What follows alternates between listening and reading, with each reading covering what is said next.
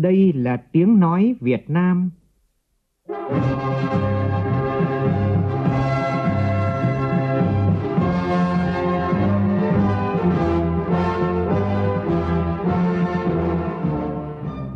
là tiếng nói Việt Nam, phát thanh từ Hà Nội, thủ đô nước Cộng hòa xã hội chủ nghĩa Việt Nam.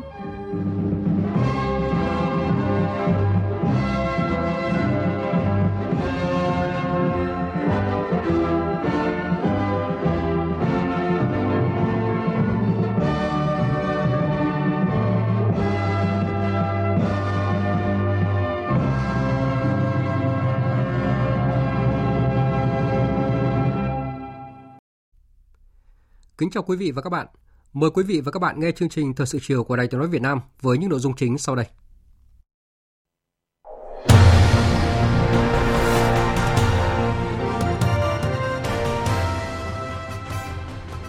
Chủ tịch nước Nguyễn Xuân Phúc tiếp Bộ trưởng Bộ Công an Lào.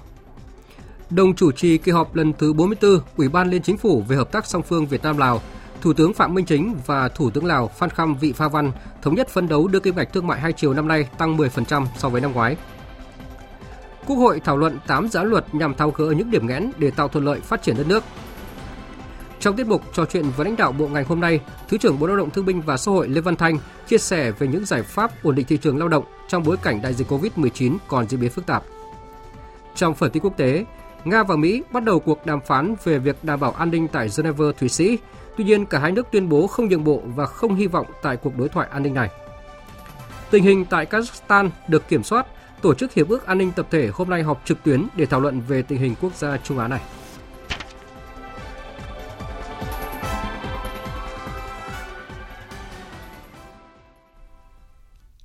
Bây giờ là nội dung chi tiết. Sáng nay tại Phủ Chủ tịch, Chủ tịch nước Nguyễn Xuân Phúc tiếp Đại tướng Vị Lai Lạ Kham Phong, Ủy viên Bộ Chính trị, Bộ trưởng Bộ Công an Lào đang có chuyến thăm và làm việc tại nước ta. Phóng viên Vũ Dũng đưa tin.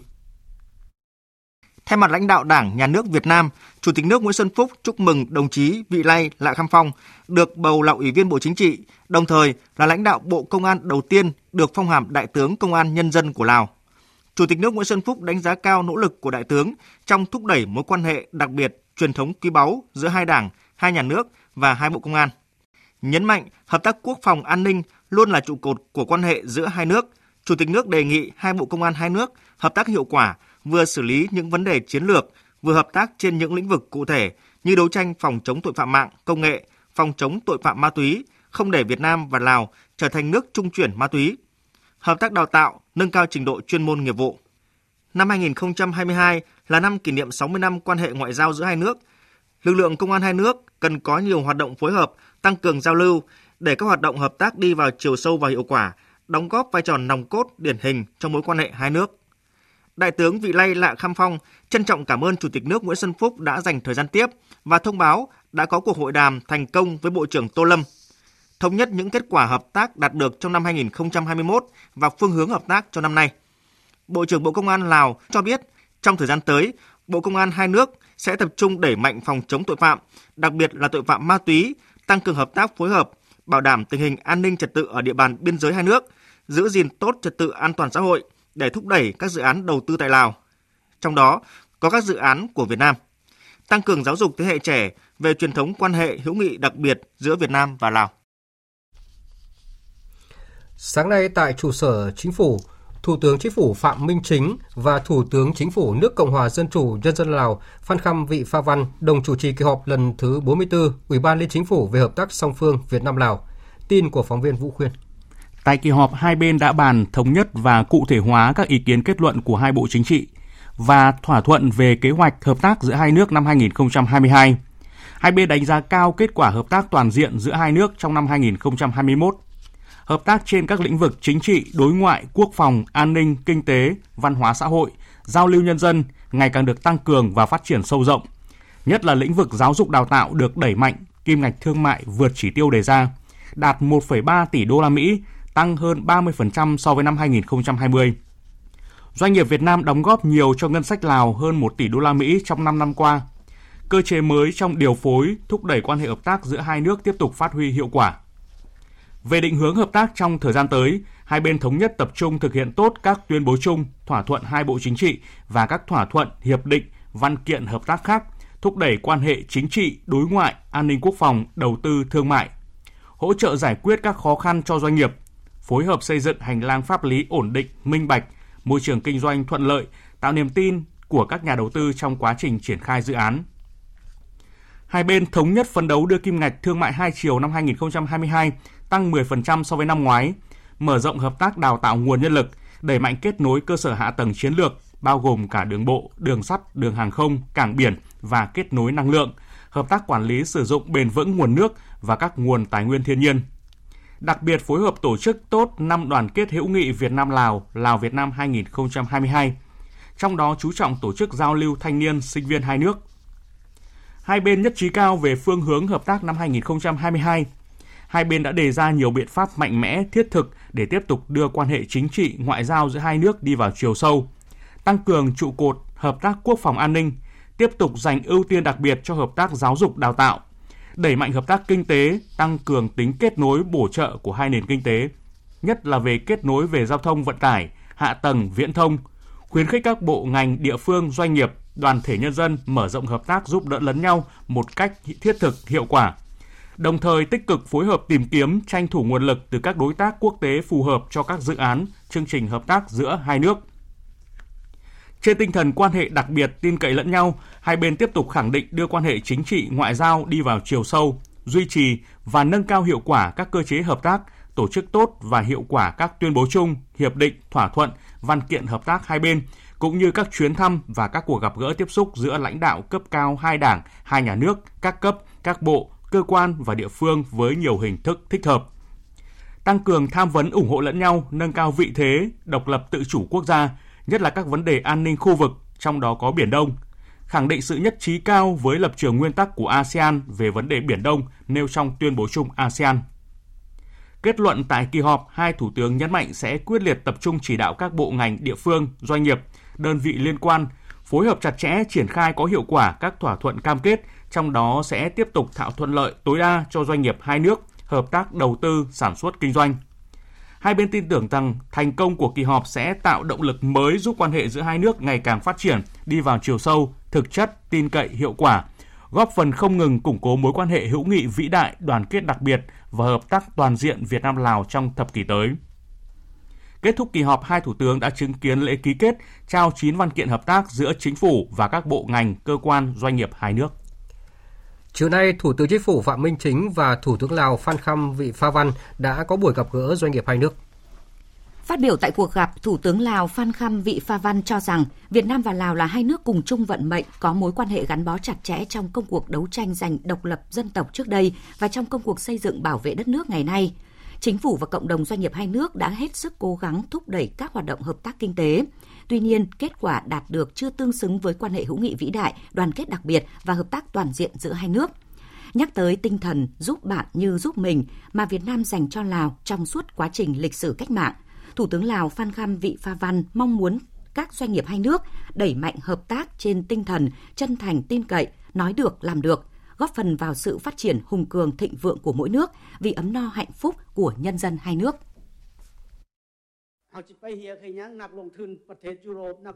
Chính phủ hai nước sẽ tạo điều kiện thuận lợi nhất và chỉ đạo các bộ ngành, cơ quan tháo gỡ mọi khó khăn vướng mắc để doanh nghiệp hai nước triển khai các dự án hợp tác kinh tế đầu tư. Hiện Việt Nam đang là nhà đầu tư lớn thứ ba tại Lào. Tôi mong muốn có ngày càng nhiều doanh nghiệp Việt Nam đầu tư tại Lào, đưa Việt Nam trở thành nhà đầu tư lớn thứ hai, thứ nhất tại Lào.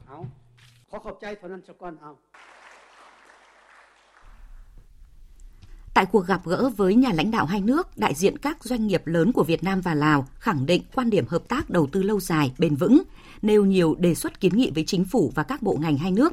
Các doanh nghiệp nêu quyết tâm sớm hoàn thành các dự án lớn quan trọng đang được triển khai để tạo bứt phá trong hợp tác kinh tế giữa hai nước. Các doanh nghiệp cũng đề xuất các ý tưởng mới để sớm hiện thực hóa các dự án tiềm năng nhằm tạo sự đột phá trong hợp tác kinh tế, đầu tư thương mại có hiệu quả cao hơn giữa hai nước các doanh nghiệp Lào đánh giá cao việc hai nước triển khai các dự án thúc đẩy kết nối hai nền kinh tế, trong đó có kết nối hạ tầng cơ sở cứng và mềm, đặc biệt là các dự án giao thông đường bộ, đường sắt và đường không cảng biển, nhất là cảng Vũng Áng, Hà Tĩnh, giúp Lào thực hiện thành công mục tiêu trở thành trung tâm logistics ở khu vực và có kết nối ra biển đại dương.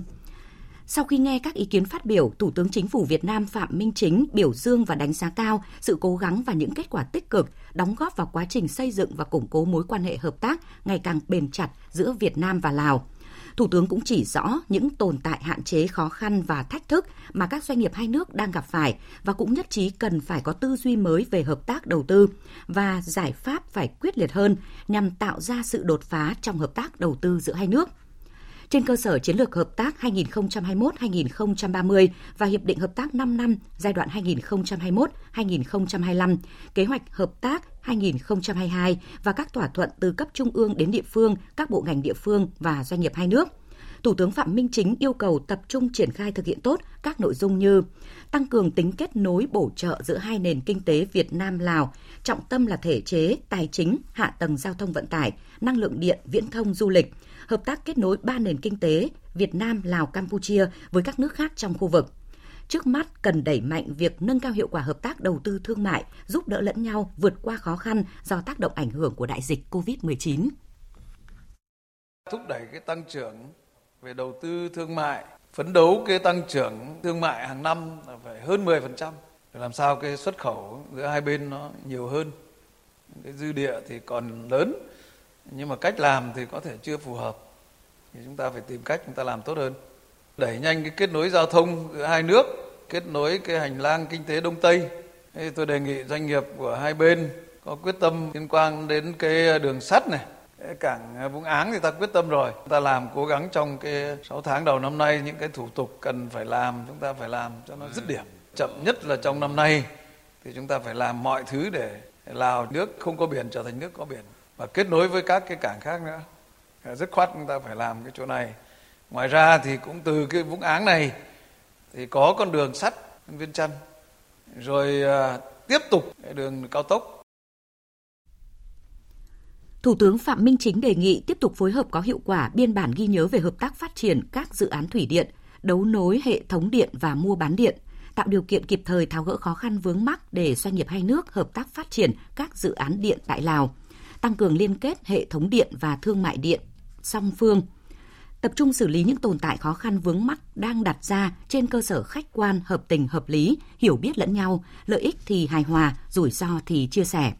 Tiếp tục tăng cường trao đổi kinh nghiệm hỗ trợ lẫn nhau về xây dựng chính sách, giữ vững ổn định kinh tế vĩ mô, cải thiện môi trường kinh doanh, hợp tác cùng nhau thu hút đầu tư nước ngoài có chất lượng để phát triển kinh tế xã hội một cách bền vững – Chính phủ Việt Nam luôn tạo điều kiện thuận lợi để các doanh nghiệp Việt Nam và Lào hợp tác đầu tư kinh doanh, tiếp tục đẩy mạnh cơ chế hợp tác Ủy ban Liên Chính phủ, thúc đẩy có hiệu quả việc triển khai các thỏa thuận cấp cao, tham mưu kịp thời hiệu quả cho lãnh đạo cấp cao hai nước trong định hướng hợp tác cũng như xử lý hoặc phối hợp xử lý các khó khăn vướng mắc trong thực tiễn.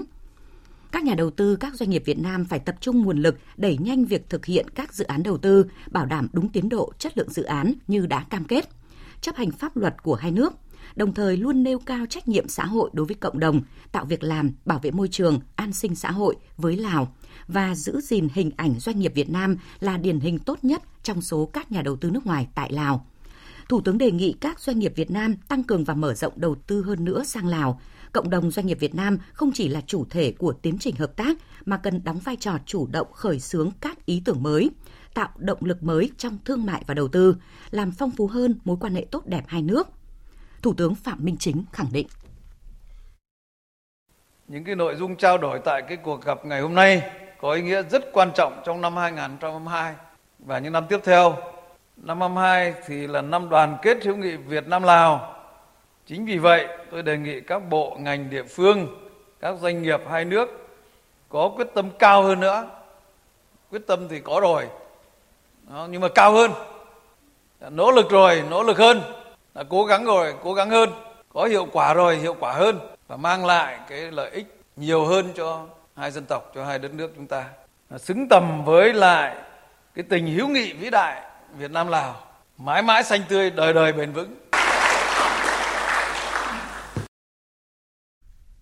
Tiếp tục chương trình kỳ họp bất thường lần thứ nhất, sáng nay Quốc hội thảo luận trực tuyến về dự án luật sửa đổi bổ sung một số điều của luật đầu tư công, luật đầu tư theo phương thức đối tác công tư, luật đầu tư, luật đấu thầu, luật điện lực, luật doanh nghiệp, luật thuế tiêu thụ đặc biệt và luật thi hành án dân sự. Nhóm phóng viên Hà Thảo và Lại Hoa phản ánh. Các đại biểu cho rằng việc sửa đổi luật đầu tư công nhằm tăng cường phân quyền cho địa phương trong hoạt động đầu tư, đầu tư công là cần thiết. Tuy nhiên, việc phân quyền chấp thuận chủ trương đầu tư cho cấp tỉnh đòi hỏi sự đồng bộ và chỉ áp dụng cho trường hợp không làm thay đổi phân loại dự án. Đối với trường hợp làm thay đổi phân loại dự án thì phải báo cáo Thủ tướng Chính phủ cho ý kiến trước khi điều chỉnh. Đại biểu Cầm Hà Trung, đoàn đại biểu Quốc hội tỉnh Phú Thọ nêu rõ tránh tình trạng các địa phương có thể phấn đấu lên đô thị loại 1 nhưng lại không muốn lên để tránh ràng buộc về cơ chế. Để đảm bảo tính đồng bộ, tôi xin đề xuất Quốc hội xem xét giao Thủ tướng Chính phủ thẩm quyền điều chỉnh cục bộ quy hoạch chung đô thị loại 1 cho Hội đồng nhân dân cấp tỉnh phê duyệt đối với những khu vực hiện đang nằm trong các khu vực đô thị hiện hữu theo trình tự thủ tục do Thủ tướng Chính phủ quy định. Các đại biểu Trần Kim Yến, đoàn đại biểu Quốc hội thành phố Hồ Chí Minh, đại biểu Phạm Văn Hòa, đoàn đại biểu Quốc hội tỉnh Đồng Tháp và nhiều ý kiến đại biểu cho rằng việc sửa đổi luật cần tháo gỡ một số khó khăn trong triển khai lựa chọn nhà thầu, nhà đầu tư thuộc dự án có sử dụng vốn ODA, vốn và ưu đãi. Đối với quy định phân cấp thẩm quyền của cấp xã, đề nghị pháp luật đầu tư công nên bổ sung quy định về giá trị vốn đầu tư công nhóm B, C khi phân cấp thẩm quyền quyết định những quy định của luật đầu tư công năm 2019 trong phân cấp thẩm quyền của Ủy ban nhân cấp xã chưa phù hợp với quy định của luật tổ chức chính quyền địa phương, dẫn đến thiếu tính khả thi, khó triển khai trên thực tế. Để công tác thực thi pháp luật đạt hiệu quả cần tiếp tục nghiên cứu hoàn thiện các quy định về pháp luật đầu tư công, trong đó quan tâm đến yếu tố quy định về cơ cấu tổ chức của Ủy ban nhân cấp xã cũng như năng lực thực tiễn của đội ngũ công chức cấp xã trong việc đáp ứng được phân cấp thẩm quyền trong lĩnh vực đầu tư công đây là lĩnh vực sử dụng nguồn vốn ngân sách nhà nước, đòi hỏi hiệu quả và khả thi cao. Việc phân cấp cho chính quyền cấp xã huyện một số dự án nhóm B, C thì tôi đề nghị chính phủ cân nhắc lại. Hiện nay phải nói là chính quyền cấp xã đâu có đủ lực để mà làm. Chủ đầu tư các dự án lớn như thế này dễ sinh ra là làm không được rồi. Đến chuyện này chuyện kia thì tội cho các xã phường người ta. Cho nên đề nghị chính phủ có cân nhắc liên quan đến việc sửa đổi luật đầu tư về đất xây dựng nhà ở thương mại theo hướng nhà đầu tư có quyền sử dụng đất ở hợp pháp và các loại đất khác không phải là đất nhà ở để đầu tư xây dựng dự án nhà ở thương mại theo quy định của pháp luật sẽ tạo kẽ hở cho doanh nghiệp thâu tóm đất và việc thông qua đấu giá sẽ dẫn đến thất thoát ngân sách nhà nước. Đại biểu Ngô Trung Thành, đoàn đại biểu Quốc hội tỉnh Đắk Lắk đề nghị. Tôi đề nghị Quốc hội tạm thời chưa nên sửa đổi khoản 1 điều 23 luật nhà ở như phương án đề xuất đề nghị chính phủ nghiên cứu đánh giá kỹ tác động, đặc biệt là phải có hướng xử lý cho bằng được vấn đề tranh lệch địa tô trong luật đất đai và các văn bản khác có liên quan để trình Quốc hội sửa đổi đồng bộ các quy định vừa sớm tháo gỡ được vướng mắc bất cập nhưng vừa bảo đảm khai thác, phát huy được hiệu quả nguồn lực đất đai cho phát triển đất nước, vừa bảo đảm hài hòa lợi ích của doanh nghiệp, nhà đầu tư cũng như là người có đất chuyển nhượng. Tuy nhiên, không đồng tình với quan điểm này, đại biểu Trần Hữu Thuận, đoàn đại biểu Quốc hội tỉnh Tây Ninh tranh luận lại. Sự bất cập trong luật đầu tư năm 2020 mà chính phủ đề nghị sửa đổi nằm ở chỗ giả sử có hai khu đất ở kề nhau, khu đất A có một mét vuông đất ở, còn lại là đất khác thì được chuyển mục đích. Nếu không có mét vuông nào thì không được chuyển. Đây là sự chớ trêu của những quy định hiện hành trong thực tiễn áp dụng. Ngoài ra cái quy định hiện hành còn góp phần tạo nên cái vấn đề con gà và quả trứng gây trì trệ trong phát triển nhà ở thương mại. Theo tôi, sửa như dự thảo là hợp lý, hợp tình và hợp thực tiễn.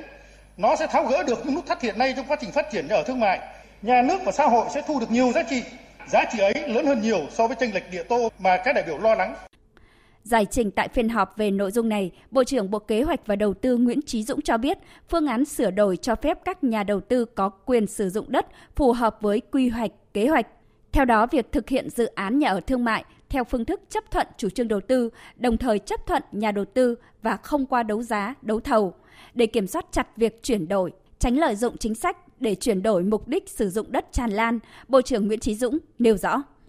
Nội dung đề xuất sửa đổi của chính phủ đã quy định loại trừ tất cả các trường hợp phải thu hồi đất theo quy định, bao gồm cả thu hồi đất để đấu giá đấu thầu theo quy định của luật đất đai hay là bán tài sản công theo luật tài sản công thứ hai là bổ sung quy định mà khi chuyển mục đích sử dụng đất thì phải theo quy hoạch kế hoạch sử dụng đất và thứ ba là phải xác định những nghĩa vụ tài chính khi chuyển mục đích sử dụng phải theo sát giá thị trường và theo đúng quy định của luật đất đai. Bộ trưởng Nguyễn Chí Dũng đề nghị tiếp tục ra soát các quy định về chuyển đổi mục đích sử dụng đất, xây dựng đề án thí điểm riêng để áp dụng hình thức sử dụng đất khác mà không phải là đất ở để trình Quốc hội tại kỳ họp thứ ba diễn ra vào tháng 5 tới. Chiều nay, thảo luận trực tuyến về chủ trương đầu tư dự án xây dựng công trình đường bộ cao tốc Bắc Nam phía Đông giai đoạn 2021-2025. Các đại biểu đề nghị cần áp dụng cơ chế đặc thù cho dự án như chỉ định thầu, thiết kế, giải phóng mặt bằng, kể cả thi công để sớm hoàn thành 5.000 km đường cao tốc theo quy hoạch. Nhóm phóng viên Đài Tiếng nói Việt Nam tiếp tục thông tin. Nhiều đại biểu nhấn mạnh sự cần thiết về chủ trương đầu tư dự án nhằm phục hồi phát triển kinh tế nhanh và bền vững, hạn chế ùn tắc, giảm chi phí vận tải, thúc đẩy phát triển kinh tế xã hội hai đầu đất nước. Ở giai đoạn này, chính phủ đề xuất làm thêm 729 km đường cao tốc chia thành 12 dự án thành phần, có thể vận hành khai thác độc lập, sơ bộ tổng mức đầu tư khoảng 146.990 tỷ đồng. Các đại biểu thống nhất với hình thức đầu tư dự án theo hình thức đầu tư công để bảo đảm đến năm 2025 cơ bản hoàn thành tuyến cao tốc Bắc Nam phía Đông. Đại biểu Hoàng Văn Hữu, đoàn đại biểu Quốc hội tỉnh Bắc Cạn và đại biểu Nguyễn Thị Kim Bé, đoàn đại biểu Quốc hội tỉnh Kiên Giang cho rằng để bảo đảm triển khai thành công dự án, tôi đồng tình với kiến nghị của chính phủ về thực hiện đầu tư công toàn bộ 12 dự án thành phần sau khi hoàn thành sẽ tổ chức thu phí hoặc nhượng quyền thu phí để thu hồi vốn nhà nước. Đây cũng là hình thức huy động nguồn lực xã hội để tiếp tục đầu tư cho các chương trình dự án tiếp theo. Với tính cấp bách của dự án trong tổ chức thực hiện thì sự cần thiết đầu tư theo hình thức đầu tư công là đúng. Nhưng tuy nhiên đề nghị chính phủ cần phải đảm bảo minh bạch trong tổ chức thực hiện vấn đề này để không có thất thoát nguồn lực đầu tư của nhà nước.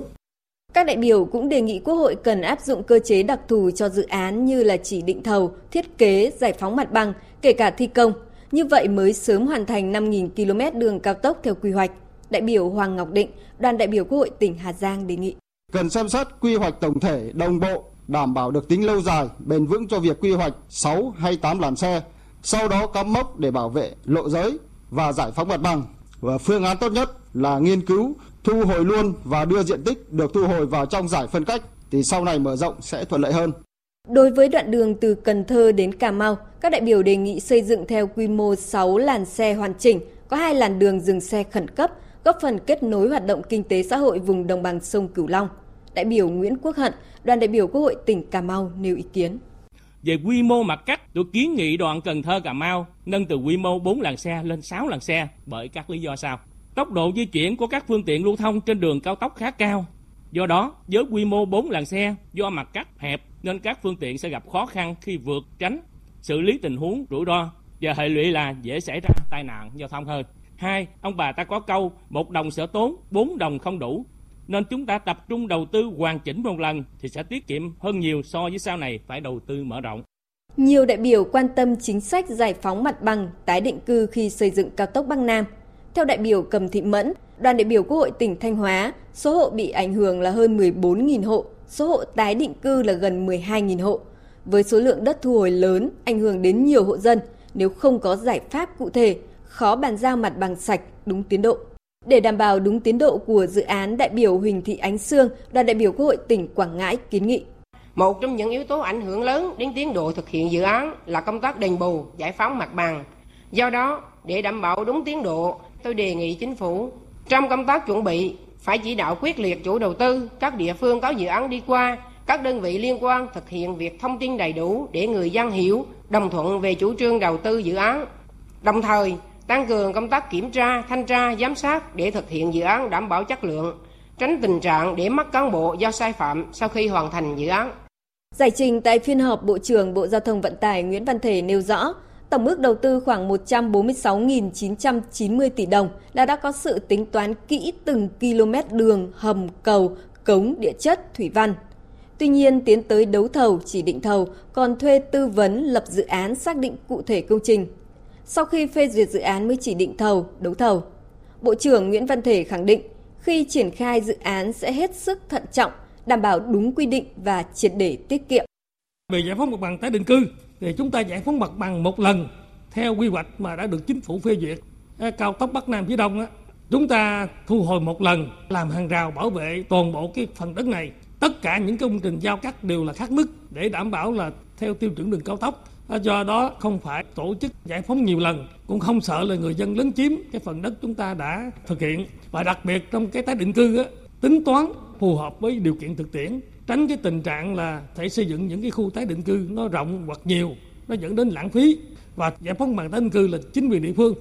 Bộ trưởng Nguyễn Văn Thể cho biết sẽ tập trung hoàn thiện việc giải phóng mặt bằng đến cuối năm 2023 phải hoàn tất, đồng thời rút kinh nghiệm trong quá trình thực hiện giai đoạn 1 của dự án. Ở giai đoạn này có sự tham gia của các cơ quan chức năng như công an, thanh tra, kiểm toán ngay từ khi lập dự án, tổ chức đấu thầu để đảm bảo công khai, minh bạch. Thưa quý vị và các bạn, theo chương trình thì ngày mai Quốc hội sẽ họp phiên bế mạc kỳ họp bất thường lần thứ nhất Quốc hội khóa 15. Trước khi Chủ tịch Quốc hội Vương Đình Huệ phát biểu bế mạc kỳ họp, Quốc hội sẽ biểu quyết thông qua một dự án luật và bốn dự thảo nghị quyết được Quốc hội cho ý kiến trong những ngày họp vừa qua. Tiếp theo là một số tin đáng chú ý diễn ra trong ngày. Chiều nay tại Hà Nội, Bảo hiểm xã hội Việt Nam đã tổ chức hội nghị trực tuyến tổng kết công tác năm 2021 triển khai nhiệm vụ năm nay. Tới dự và phát biểu chỉ đạo hội nghị, Bí thư Trung Đảng, Phó Thủ tướng Lê Minh Khái đề nghị toàn ngành bảo hiểm xã hội cần tiếp tục triển khai các giải pháp linh hoạt, đảm bảo quyền lợi tốt nhất cho người tham gia bảo hiểm xã hội, bảo hiểm y tế, bảo hiểm thất nghiệp. Phản ánh của phóng viên Kim Thanh. Năm qua, toàn ngành bảo hiểm xã hội đã hoàn thành vượt mức một số chỉ tiêu đề ra tại các nghị quyết của chính phủ. Cụ thể, có hơn 16,5 triệu người tham gia bảo hiểm xã hội, tăng 2,2% so với năm 2020. Đặc biệt, bảo hiểm xã hội tự nguyện có 1,45 triệu người tham gia, tăng gần 29% so với năm 2020, vượt gần 2% chỉ tiêu được giao. Gần 13,4 triệu người tham gia bảo hiểm thất nghiệp, gần 89 triệu người tham gia bảo hiểm y tế, tăng gần 1% so với năm 2020, đạt tỷ lệ bao phủ hơn 91% dân số. Thực hiện nghị quyết số 116 của Chính phủ về việc hỗ trợ cho người lao động và doanh nghiệp bị ảnh hưởng bởi dịch bệnh COVID-19 với gói hỗ trợ 38.000 tỷ đồng trích từ Quỹ Bảo hiểm Thất nghiệp – đến hết ngày 31 tháng 12 năm 2021 đã chi trả chế độ hỗ trợ cho gần 13 triệu người lao động với tổng số tiền hỗ trợ là 30,73 nghìn tỷ đồng, hoàn thành trước thời hạn đề ra. Cùng với đó, phối hợp chặt chẽ với ngành y tế, đảm bảo quyền lợi tốt nhất cho người bệnh. Phát biểu tại hội nghị, Phó Thủ tướng Lê Minh Khái đánh giá cao những kết quả toàn ngành bảo hiểm xã hội Việt Nam đạt được trong năm qua. Dù gặp nhiều khó khăn do tác động của dịch bệnh COVID-19, nhưng với sự nỗ lực của toàn ngành, cùng với sự phối hợp của các bộ ngành đã có kết quả ấn tượng, thích ứng linh hoạt, đảm bảo quyền lợi của người dân với nhiều giải pháp, hoạt động thông suốt, giúp cả hệ thống chính trị thực hiện tốt an sinh xã hội. Về nhiệm vụ trong thời gian tới, Phó Thủ tướng đề nghị toàn ngành bảo hiểm xã hội khắc phục cho được những tồn tại, hạn chế, phấn đấu hoàn thành tốt nhất nhiệm vụ đã đề ra cho năm 2022. Những cái tác động, cái dự báo của tình hình, và cái chỉ đạo của Thủ tướng Chính phủ, tôi đề nghị là các ông chí quan tâm, cố gắng là phân tích để tìm ra nguyên nhân để đề ra những cái giải pháp để cho nó phù hợp và bám sát vào cái chủ trương của đảng cũng như là cái nghị quyết của quốc hội chính phủ cái kế hoạch phát triển kinh tế xã hội để mà đưa ra cái giải pháp cụ thể mà trên cái cơ sở các ông chí phải đánh giá nó sâu hơn các cái chỉ tiêu mà đặc biệt các cái nghị quyết của trung ương đã đề ra phải phối hợp chặt chẽ với các cái bộ ngành rà soát và hoàn thiện cái thể chế chiến lược kế hoạch à, trong cái lĩnh vực bảo hiểm xã hội bảo hiểm thất nghiệp bảo hiểm y tế và những cái vướng mắc về mặt pháp luật đặc biệt là các cái vi phạm pháp luật thì đề xuất các cái cơ quan mà có thẩm quyền để chúng ta tháo gỡ.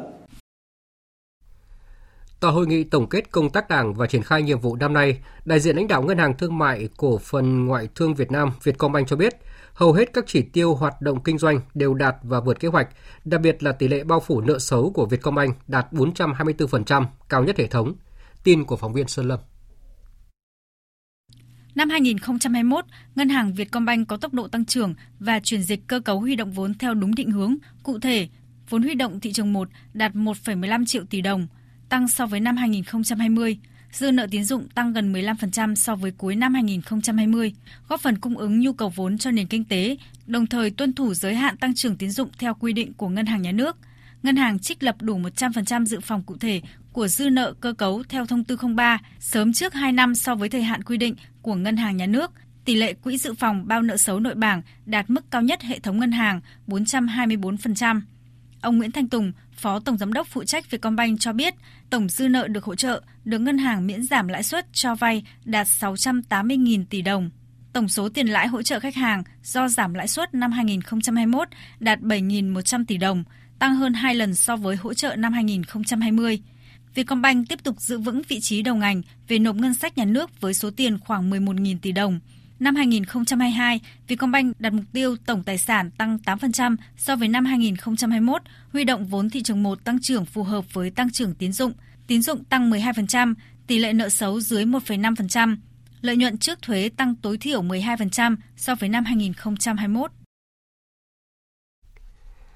Nhân dịp Tết Nguyên đán nhâm dần 2022, chiều nay Đảng ủy Bộ Tư lệnh Vùng 5 Hải quân phối hợp với các địa phương vùng đồng bằng sông Cửu Long, tỉnh Bình Dương, Đồng Nai và các phóng viên báo chí khởi hành chuyến thăm hỏi, tặng quà và chúc Tết cán bộ, chiến sĩ, nhân dân tại các hòn đảo của vùng biển Tây Nam của Tổ quốc. Phóng viên Nhật Trường, thường trú tại khu vực đồng bằng sông Cửu Long đưa tin.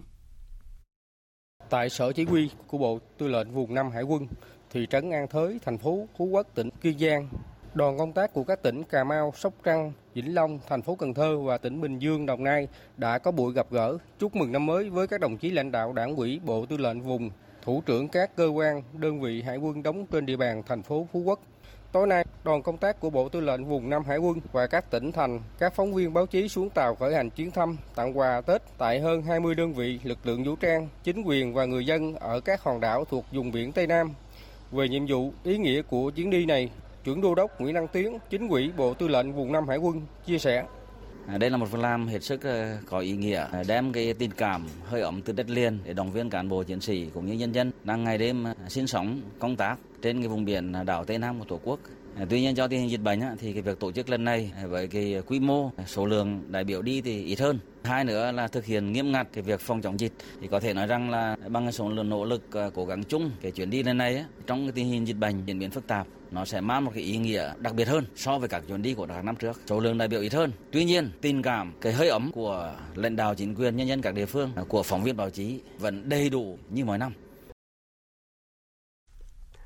Hôm nay tại thành phố Huế, Trung ương Hội chữ thập đỏ Việt Nam tổ chức hội nghị triển khai dự án cứu trợ khẩn cấp người dân chịu ảnh hưởng dịch COVID-19 tại Việt Nam cho đại diện lãnh đạo Hội chữ thập đỏ 10 tỉnh thành phố từ Nghệ An đến Phú Yên. Tin của phóng viên Lê Hiếu dự án cứu trợ khẩn cấp cho người dân chịu ảnh hưởng dịch bệnh COVID-19 tại Việt Nam do Cơ quan Phát triển Quốc tế Hoa Kỳ tài trợ không hoàn lại, thực hiện tại 10 tỉnh, thành phố từ Nghệ An đến Phú Yên nhằm hỗ trợ khẩn cấp cho người dân các địa phương khắc phục khó khăn, ổn định cuộc sống, có điều kiện để phòng chống dịch bệnh. Tổng kinh phí của dự án là 1 triệu đô la Mỹ, được thực hiện tại địa bàn 40 xã của 10 tỉnh thành phố. Thời gian thực hiện các hoạt động đến tháng 4 năm 2022. Mục tiêu trước mắt giải quyết nhu cầu lương thực thông qua việc cấp phiếu đổi lương thực không điều kiện cho người dân bị ảnh hưởng bởi đại dịch COVID-19 tại các tỉnh thành phố chịu tác động của bão lũ trong năm 2020. Ngoài ra, dự án triển khai các hoạt động truyền thông nhằm nâng cao nhận thức về nước sạch vệ sinh, phòng chống dịch bệnh, cung cấp các mặt hàng bảo hộ cá nhân, phòng chống dịch bệnh. Dự án sẽ góp phần cùng chính quyền và hội chữ thập đỏ các cấp bảo đảm công tác an sinh đối với đối tượng dễ bị tổn thương trong thời điểm dịch COVID-19 diễn biến phức tạp kéo dài hiện nay. Ông Trần Sĩ Pha, trưởng ban quản lý thảm họa Trung ương Hội chữ thập đỏ Việt Nam cho biết. Dự án thực hiện tại 10 tỉnh từ Nghệ An đến Phú Yên, can thiệp cho địa bàn là 40 xã với gần 300.000 người được nhận hưởng lợi từ những can thiệp của dự án. Đây là một dự án hết sức có ý nghĩa của Hội trò Việt Nam triển khai tại các tỉnh trong cái bối cảnh dịch Covid-19 đang bùng phát thì những cái hỗ trợ thông qua dự án này kịp thời đáp ứng được những cái nhu cầu cần thiết nhất của những người dân ở những vùng bị thiên tai mà đang bị ảnh hưởng bởi dịch bệnh Covid-19.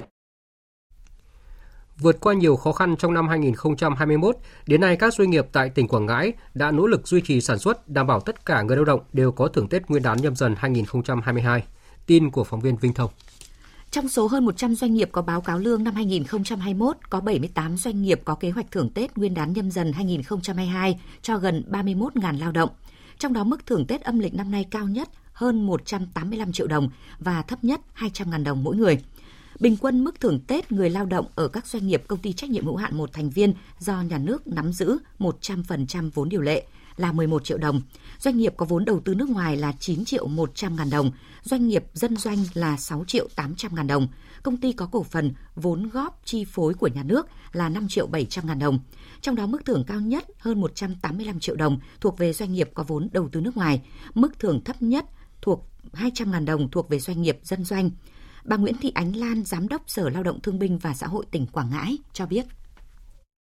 So với những năm trước, năm nay có nhiều các khó khăn, bị ảnh hưởng rất lớn dịch Covid-19. Các cái nguồn của doanh nghiệp cũng gặp rất là nhiều khó khăn. Mặc dù như thế, nhưng mà để kịp thời động viên và chia sẻ đối với người lao động, thì hiện nay các doanh nghiệp cũng rất là đặc biệt quan tâm, hỗ trợ, chung tay, tạo cho người lao động đón một cái Tết thật là vui vẻ và ấm áp.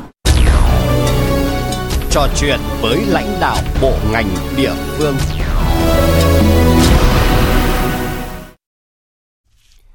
Thưa quý vị và các bạn, trong năm 2021, thị trường lao động phải đối mặt với những tác động tiêu cực do đại dịch COVID-19. Điều này thể hiện rất rõ khi mà số người có việc làm giảm sâu, tỷ lệ thất nghiệp và thiếu việc làm thì tăng cao, thu nhập bình quân tháng của người lao động sụt giảm nghiêm trọng. Vậy đâu là giải pháp cấp bách và lâu dài để phục hồi thị trường lao động? Thứ trưởng Bộ Lao động Thương binh và Xã hội Lê Văn Thanh có cuộc trò chuyện với phóng viên Đài tiếng nói Việt Nam về nội dung này. Mời quý vị và các bạn cùng nghe. Vâng, thưa Thứ trưởng, à, đến thời điểm này thì ông đánh giá như thế nào à, về tác động của đại dịch COVID-19 đến thị trường lao động trong nước? À, ông có thể chia sẻ một vài cái kết quả của các chính sách hỗ trợ lao động và doanh nghiệp trong đại dịch COVID-19 trong năm 2021, nhất là kết quả của các gói hỗ trợ theo nghị quyết 68 và nghị quyết 116 ạ? Thì à, chúng ta đã biết là từ đầu năm 2021 đến nay, đại dịch COVID-19 đã ảnh hưởng à, tiêu cực hàng chục triệu lao động À, trong đó quý 3 năm 2021 là nhiều nhất. Đã có 4,7 triệu lao động mà bị mất việc làm và 14,7 triệu lao động phải tạm nghỉ hoặc là tạm ngừng sản xuất kinh doanh. Và trên 10 triệu lao động thì à, giảm giờ làm hoặc buộc phải nghỉ này, giãn, này, tạm dừng việc làm, đặc biệt là cái vùng Đông Nam Bộ và vùng đồng bằng sông Cửu Long. Và số lao động việc làm thì bị suy giảm. Trong quý 3 năm 2021 thì lực lượng lao động chúng ta là 49,1 triệu người như vậy đã giảm 2,2 triệu người cùng kỳ năm 2020. Và lao động có việc làm là 47,2 triệu người, đã giảm 2,7 triệu người so với cùng kỳ năm 2020. Như vậy là chúng ta thấy rằng cái năm 2021 là cái số lượng lao động bị giảm việc làm rất là lớn, rất là trầm trọng. Tiền lương thu nhập giảm, đời sống công nhân lao động thì gặp nhiều khó khăn do tác động hết sức nặng nề của đại dịch Covid-19 như vậy. Cho nên chính phủ à, và Thủ tướng Chính phủ đã ban hành và triển khai một số chính sách để hỗ trợ cho người lao động và người sử dụng lao động do bị ảnh hưởng của Covid-19. Trong đấy có những cái nghị quyết như là nghị quyết 68, Thủ tướng Chính phủ đã ban hành quyết định 23. Quá trình thực hiện thì có những cái vướng mắc khó khăn, Chính phủ đã sửa đổi bằng nghị quyết 126 và Thủ tướng Chính phủ đã ban hành nghị quyết 33. Cùng với đấy thì à, Chính phủ cũng đã ban hành nghị quyết 116 về hỗ trợ người lao động và người sử dụng lao động từ quỹ bảo hiểm thất nghiệp. Và để triển khai cái ờ, nghị quyết này thì Thủ tướng Chính phủ đã ban hành quyết định ờ, 28. Kết quả của thực hiện nghị quyết 68 và quyết định 116 thì tính đến đến thời điểm này thì tổng kinh phí thực hiện là 27,24 nghìn tỷ đồng, hỗ trợ cho 27,62 triệu lượt đối tượng. Về thực hiện nghị quyết 116 và quyết định 28 thì tính đến nay đã giải quyết hưởng trợ ờ, hỗ trợ bằng tiền cho 11 365 triệu lao động với tổng số tiền hỗ trợ là 27.230 tỷ đồng. Từ cái này chúng ta dự kiến là 30.000 tỷ đồng thực hiện giảm mức đóng bảo hiểm thất nghiệp cho người sử dụng lao động đã cơ bản hoàn thành. À, vâng thưa ông, à, ông có cho rằng là tình trạng à, thiếu hụt lao động hiện nay là nghiêm trọng và chính sách nào có thể giữ chân người lao động khi mà dịch Covid-19 đã cơ bản được kiểm soát? Do tác động Covid-19, chúng ta cũng thấy ờ, sự dịch chuyển lao động từ thành thị về nông thôn, từ các trung tâm kinh tế lớn và các tỉnh sơ bộ chúng tôi tính thấy có thể có 1,3 triệu người từ thành phố Hồ Chí Minh và các tỉnh trong kinh tế trọng điểm phía Nam về các địa phương. Riêng Hồ Chí Minh và các tỉnh trọng điểm phía Nam là chiếm đến 60% số người di chuyển, trong đó có 292.000 từ thành phố Hồ Chí Minh và 450.000 người trở về từ các tỉnh trọng điểm phía Nam như là Bình Dương, Đồng Nai và các tỉnh lân cận. Trong 1,3 triệu người này, nói chung chủ yếu là lao động phi chính thức. Và qua khảo sát tại các tỉnh, thành phố, kinh tế trọng điểm cho thấy là có sự thiếu hụt lao động cục bộ trong không nhiều. Và các doanh nghiệp là chưa trở lại hoạt động 100%. Hiện nay thì mới bắt đầu tăng dần trước kia là tăng 30%, 50%, bây giờ cũng mới chỉ khoảng 70% cái công suất thôi và khoảng 5 đến 60% lực lượng lao động trở lại trạng thái bình thường. Tức là tuy hoạt động lại nhưng mà nhu cầu về lao động cũng chưa phải là nhiều ngay. Về mặt khác thì một số doanh nghiệp có chính sách giữ chân lao động, chăm sóc người lao động cho nên những doanh nghiệp này không thiếu hụt lao động nhiều. Đấy là trong quý 4 năm 2021 thôi. Tuy nhiên vào à, tháng 1 năm 2022 ấy, là cái thời điểm mà nhu cầu hàng hóa chuẩn bị cho dịp Tết Nguyên đán rất là cao. Cần sử dụng nhiều lao động để phục hồi sản xuất, đặc biệt là cái vùng kinh tế trọng điểm phía Nam. thì lúc này thì cái sự thiếu hụt lao động thì có thể tăng à, cho vào cuối quý 1, quý 2 của năm 2022 và khi mà các doanh nghiệp được hoạt động trở lại với công suất cao nhất thì lúc đấy thì nhu cầu tuyển dụng lao động cũng sẽ tăng. Và dự kiến trong năm 2022 ấy, thì cái số lao động mà các doanh nghiệp cũng nhiều tuyển chọn tuyển dụng khoảng 700.000 người.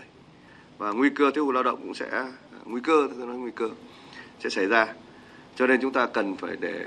cái nguy cơ này tránh được cái nguy cơ này thì chúng ta cần phải có nhiều cái chính sách cái giải pháp uh, hết sức cần thiết. Và để làm sao trước hết là giải pháp để hỗ trợ được doanh nghiệp rồi đảm bảo an sinh sức khỏe việc làm cho người lao động trong cái trạng thái bình thường mới Vâng, à, thưa ông, Bộ Lao động Thương binh và Xã hội đang xây dựng dự thảo à, chương trình hỗ trợ phục hồi thị trường lao động và an sinh xã hội. Vậy ông có thể cho biết nội dung cụ thể của chương trình tập trung vào các vấn đề gì và tiến độ hiện nay ra sao ạ, thưa ông? Vâng, trước tình hình à, tác động mạnh mẽ của đại dịch Covid-19 đến thị trường lao động, nguy cơ về thiếu lao động rất là lớn mà để giúp cho cái việc mà phục hồi thị trường lao động thì chúng ta cần có nhiều chính sách về giải pháp hết sức là kịp thời à, để giúp cho cái việc phục hồi và phát triển kinh tế xã hội của đất nước. Thì hiện nay thì Bộ Lao động Thương binh Xã hội đã dự thảo chương trình phục hồi và phát thị trường lao động với những cơ chế chính sách đề xuất tập trung vào bảy cái vấn đề lớn. Vấn đề thứ nhất là hỗ trợ trực tiếp cho người lao động để giúp cho các chi phí để mua nhu yếu phẩm đi lại của người lao động. Nhóm thứ hai là hỗ trợ người sử dụng lao động phục hồi phát triển sản xuất kinh doanh, tạo việc làm cho người lao động. Thứ ba là đào tạo, bồi dưỡng, nâng cao chất lượng lao động cung ứng kịp thời cho doanh nghiệp phục hồi sản xuất kinh doanh. Tư là hỗ trợ kết nối cung cầu lao động. Thứ năm là phát triển bền vững thị trường lao động, tức là chúng ta hiện đại hóa quản trị thị trường lao động, hoàn thiện cơ sở dữ liệu quốc gia về lao động, việc làm, có cái kết nối chia sẻ dữ liệu về dân cư của Bộ Công an xây dựng. Và thứ sáu là đảm bảo điều kiện về nơi sinh sống cho người lao động. Và thứ bảy là xây dựng quan hệ lao động hài hòa và ổn định, tiến bộ. Và cái nguồn kinh phí thực hiện chương trình ấy, thì à, cũng tương đối lớn. Hiện nay chúng tôi cũng đang à, trình à, chính phủ bộ tài chính bộ các đầu tư sẽ nghiên cứu để bố trí làm sao để đủ được cái nguồn kinh phí để chúng ta có thể thực hiện những bảy cái giải pháp của chúng ta. Ngoài ngân sách trung ương chúng ta huy động cả ngân sách địa phương từ xã hội tức là xã hội hóa. Hiện nay chúng tôi đang hoàn thiện hồ sơ để trình chính phủ và thủ tướng chính phủ. Đối với đại dịch covid 19 chúng ta là thích ứng an toàn linh hoạt và kiểm soát hiệu quả đại dịch covid 19 Chứ là chúng ta có thể nói là trong cái trạng thái bình thường mới đấy, thì chúng ta cần phải tận dụng cái cơ hội này. Thì trước hết là cần phải triển khai thực hiện có hiệu quả các giải pháp kiểm soát dịch, đảm bảo bản thân người lao động cảm thấy được an toàn. Và các chính sách chúng ta cũng phải thực hiện các chính sách hỗ trợ người lao động, rồi doanh nghiệp gặp khó khăn do đại Covid-19 mà chúng ta đã ban hành. Bên cạnh đấy thì những cái chính sách về tín dụng, về tài khóa như giảm, giãn thuế, phí, cơ cấu lại cái khoản vay rồi giảm cái lãi suất ngân hàng tạo điều kiện cho doanh nghiệp vay vay vốn để sản xuất kinh doanh chú trọng những giải pháp về tạo việc làm chất lượng cao nâng cao chất lượng nguồn nhân lực đáp ứng nền kinh tế số và nâng cao hiệu quả các hoạt động kết nối việc làm. Vâng, xin trân trọng cảm ơn ông. Quý vị và các bạn vừa nghe Thứ trưởng Bộ Lao động Thương binh và Xã hội Lê Văn Thanh chia sẻ về những giải pháp để hỗ trợ và ổn định thị trường lao động trong bối cảnh đại dịch COVID-19 còn diễn biến phức tạp. À, thưa quý vị và các bạn, theo dự báo thì ờ, sau Tết Nguyên đán nhâm dần 2022, thành phố cần thành phố Hồ Chí Minh cần khoảng 45.000 lao động tập trung ở các nhóm ngành kinh doanh thương mại, da giày, điện tử cơ khí, điện lạnh. Thông tin này được Sở Lao động Thương binh và Xã hội Thành phố Hồ Chí Minh cung cấp tại buổi họp báo của Ban chỉ đạo phòng chống dịch COVID-19 và phục hồi kinh tế Thành phố Hồ Chí Minh diễn ra vào chiều nay. Tin của phóng viên Hà Khánh.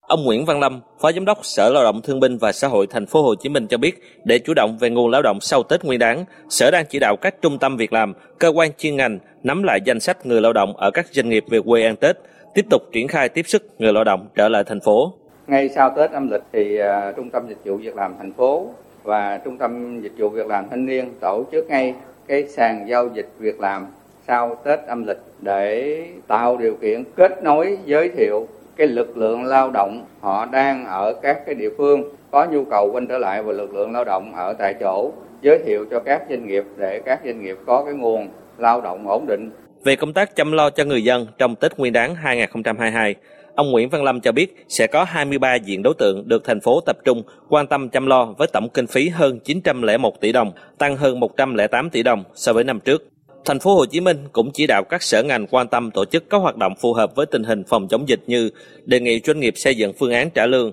nắm lại danh sách doanh nghiệp khó khăn để bàn phương án giải quyết cụ thể để chăm lo cho người lao động, thăm và tặng 15.000 phần quà cho công nhân có hoàn cảnh khó khăn, gặp mặt khoảng 10.000 lao động không có điều kiện về quê ăn Tết như Tết xâm vầy, gia đình công nhân vui Tết với thành phố, các chương trình khác như tấm vé nghĩa tình, vân vân. Về tình hình dịch COVID-19 tại Hà Nội, hiện dịch đang diễn biến phức tạp khi một số ca mắc mới hơn một tuần nay đã vượt ngưỡng 2.000 ca mỗi ngày, thậm chí trong ngày hôm qua là hơn 2.800 ca, dẫn đến một thực trạng là quá tải cho lực lượng y tế tuyến cơ sở. Theo Giám đốc Sở Y tế Hà Nội Trần Thị Nhị Hà, ba giải pháp chính để phòng chống dịch COVID-19 tại Hà Nội hiện nay cần được tập trung thực hiện là tăng cường tiêm vaccine, cung cấp thuốc đầy đủ kịp thời cho người bệnh và quản lý chặt chẽ bệnh nhân điều trị tại nhà, hạn chế tối đa bệnh nhân chuyển tầng. Với số ca mắc COVID-19 liên tục tăng cao từ 500 đến hơn 800 ca mỗi ngày, thành phố Hải Phòng đã nâng cấp độ dịch lên cấp 4, tức là mức nguy cơ rất cao. Hiện công tác phòng dịch đang được tập trung triển khai, đảm bảo thích ứng an toàn với dịch theo đúng nghị quyết 128 của chính phủ. Trong khi đó, thì Ủy ban dân tỉnh Quảng Nam cũng vừa ra thông báo đề nghị ban chỉ đạo tỉnh tập trung phòng chống dịch COVID-19 thống nhất tạm dừng một số hoạt động không thiết yếu để tập trung phòng chống dịch bệnh nhằm chủ động phòng chống dịch bệnh COVID-19 và đảm bảo an toàn phòng chống dịch trước khi tổ chức năm du lịch quốc gia 2022 mà Quảng Nam là địa phương đăng cai. Ủy ban Nhân dân tỉnh Quảng Nam đề nghị Ban chỉ đạo cấp tỉnh phòng chống dịch bệnh COVID-19 thống nhất cho tạm dừng các hoạt động không thiết yếu như karaoke, massage, vũ trường, quán bar, pub, bia, rạp chiếu phim, trò chơi điện tử công cộng. Ông Nguyễn Thanh Hồng, Giám đốc Sở Văn hóa Thể thao và Du lịch tỉnh Quảng Nam cho biết, các hoạt động khác mừng đón đón xuân vẫn để các địa phương bà con tổ chức. Mình khuyến cáo là tổ chức tăng phạm vi vừa phải và tùy vào tình hình để mà vừa phòng chống dịch mà vẫn là tạo cái không khí phấn khởi để cho bà con đón tết. Thời sự VOV nhanh tin cậy hấp dẫn. Mời quý vị và các bạn nghe tiếp chương trình với phần tin thế giới. Thủ tướng Campuchia Hun Sen, nước giữ vai trò Chủ tịch ASEAN năm 2022 nhấn mạnh hai cơ chế giải quyết khủng hoảng ở Myanmar sau khi ông kết thúc chuyến thăm Myanmar.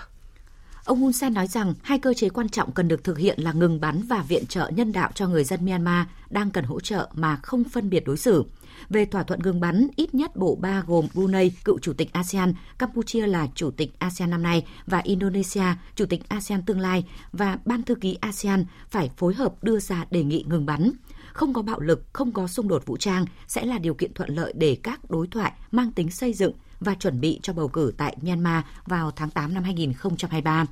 Theo ông Hun Sen, việc cung cấp viện trợ nhân đạo cho Myanmar cần có cơ chế phù hợp. Hàng viện trợ đã đến Myanmar nhưng chưa được phân bổ đồng thuận 5 điểm về khủng hoảng Myanmar bao gồm chấm dứt bạo lực, đối thoại xây dựng giữa các bên liên quan vì lợi ích dân tộc, cử đặc phái viên ASEAN đến Myanmar để tạo thuận lợi cho tiến trình, gửi viện trợ đến Myanmar qua Trung tâm Viện trợ Nhân đạo và Quản lý Thảm họa ASEAN, cho phép đặc phái viên và các phái đoàn tới Myanmar để gặp các bên liên quan. Trong diễn biến liên quan, hôm nay một tòa án quân sự tại Myanmar đã kết án 4 năm tù đối với bà San Suu Kyi với cáo buộc bà phạm 3 tội danh gồm nhập khẩu và sở hữu bất hợp pháp các máy thu và phát vô tuyến cũng như là vi phạm quy định phòng chống dịch COVID-19. Về tình hình tại Kazakhstan, các nhà chức trách nước này tuyên bố đã ổn định tình hình trên khắp đất nước sau khi bạo lực bùng phát nghiêm trọng nhất trong nhiều thập kỷ qua. Biên tập viên Đài tiếng nói Việt Nam thông tin.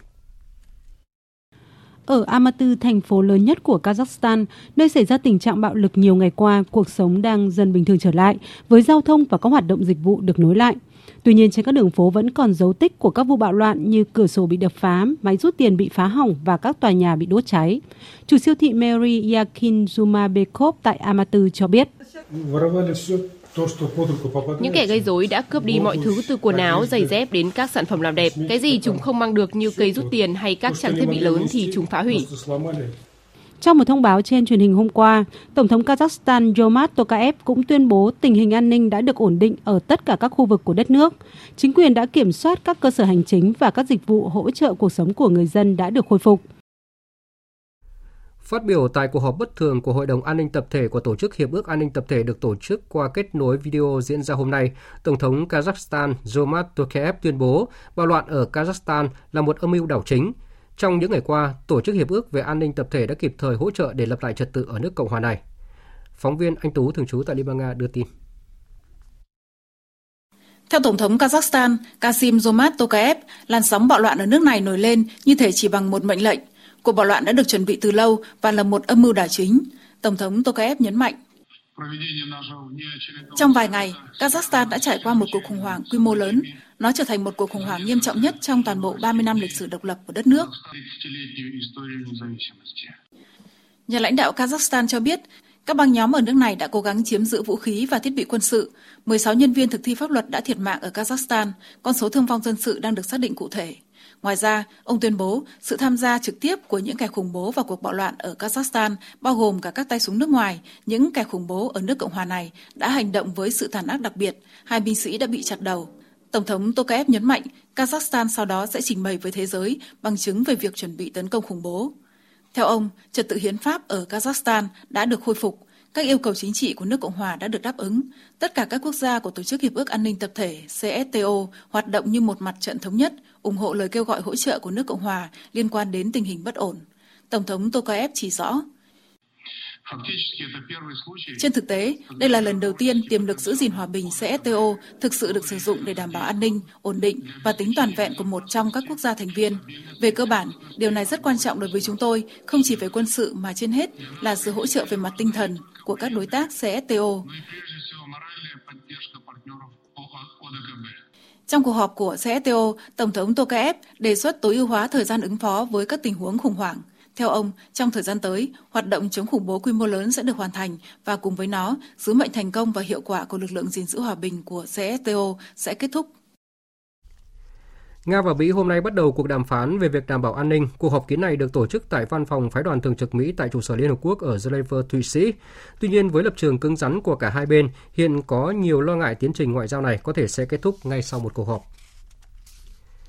Lễ trao giải của cầu vàng 2022 giải thưởng điện ảnh danh giá do Hiệp hội Báo chí nước ngoài tại Hollywood tổ chức theo hình thức khép kín vào sáng nay theo giờ Việt Nam và công bố các giải thưởng nhiều thể loại trên website chính thức của ban tổ chức. Bộ phim West Side Story, tạm dịch là câu chuyện phía Tây, một thể loại ca vũ kịch, hài kịch đã thắng lớn với 3 giải của cầu vàng, gồm phim truyện xuất sắc thể loại ca vũ kịch, hài kịch, hạng mục nữ diễn viên chính xuất sắc do nữ diễn viên Rachel Zegler nữ diễn viên xuất sắc ờ, cho nữ diễn viên Ariana DePaul.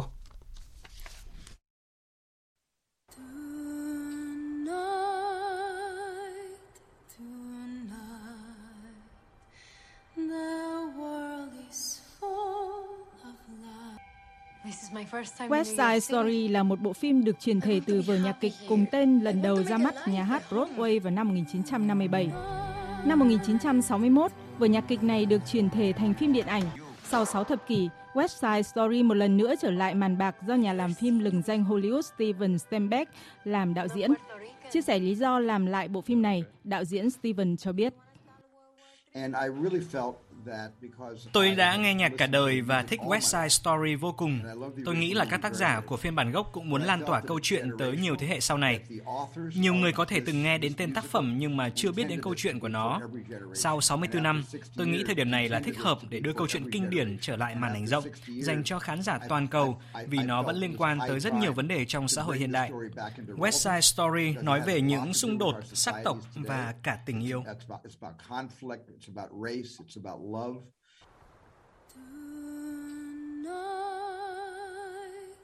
Nữ diễn viên Chita Rivera, người đã thủ vai Anita trong vở kịch đầu tiên của West Side Story, chia sẻ. West Side Story West Side Story có tất cả, từ kịch tính lãng mạn cho đến sự đam mê và hài hước.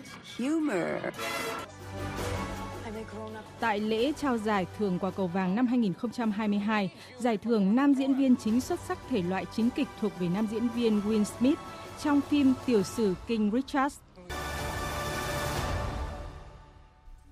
Vừa rồi là phần tin thời sự quốc tế. Tiếp tục chương trình thời sự chiều nay là trang tin thể thao.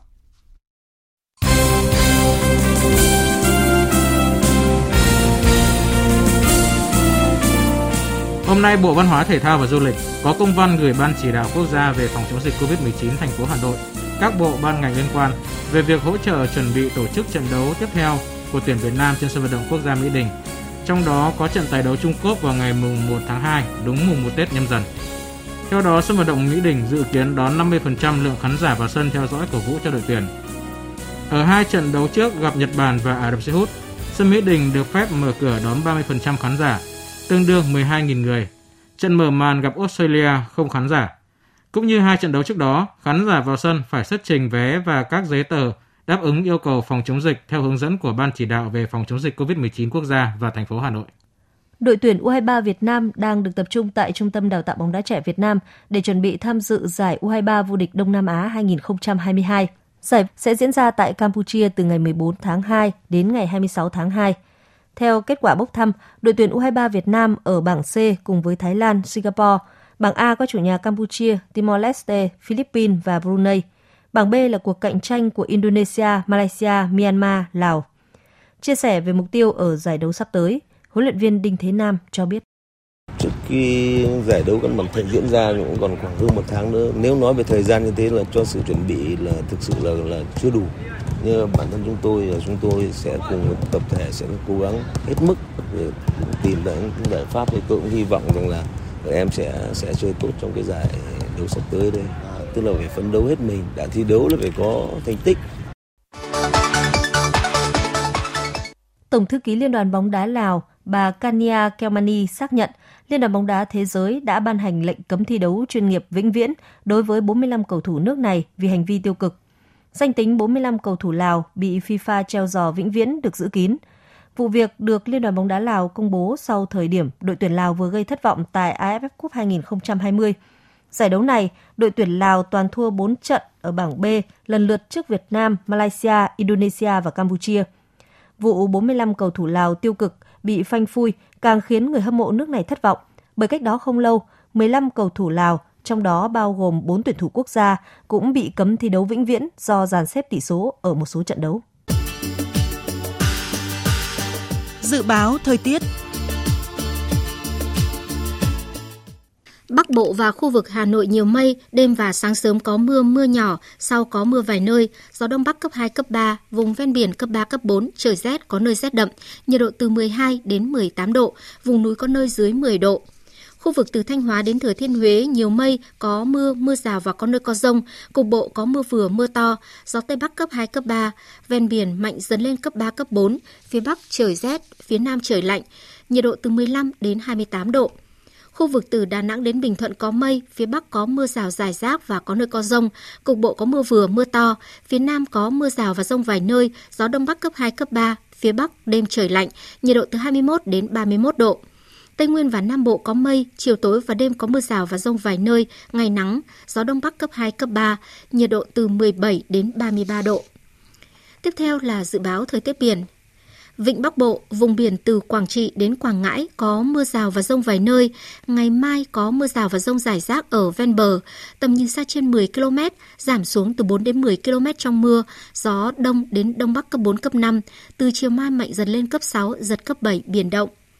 Vùng biển từ Bình Định đến Ninh Thuận có mưa rào và rông vài nơi, tầm nhìn xa trên 10 km, gió đông bắc cấp 4, cấp 5. Ngày mai gió đông bắc mạnh cấp 6, giật cấp 7, cấp 8, biển động.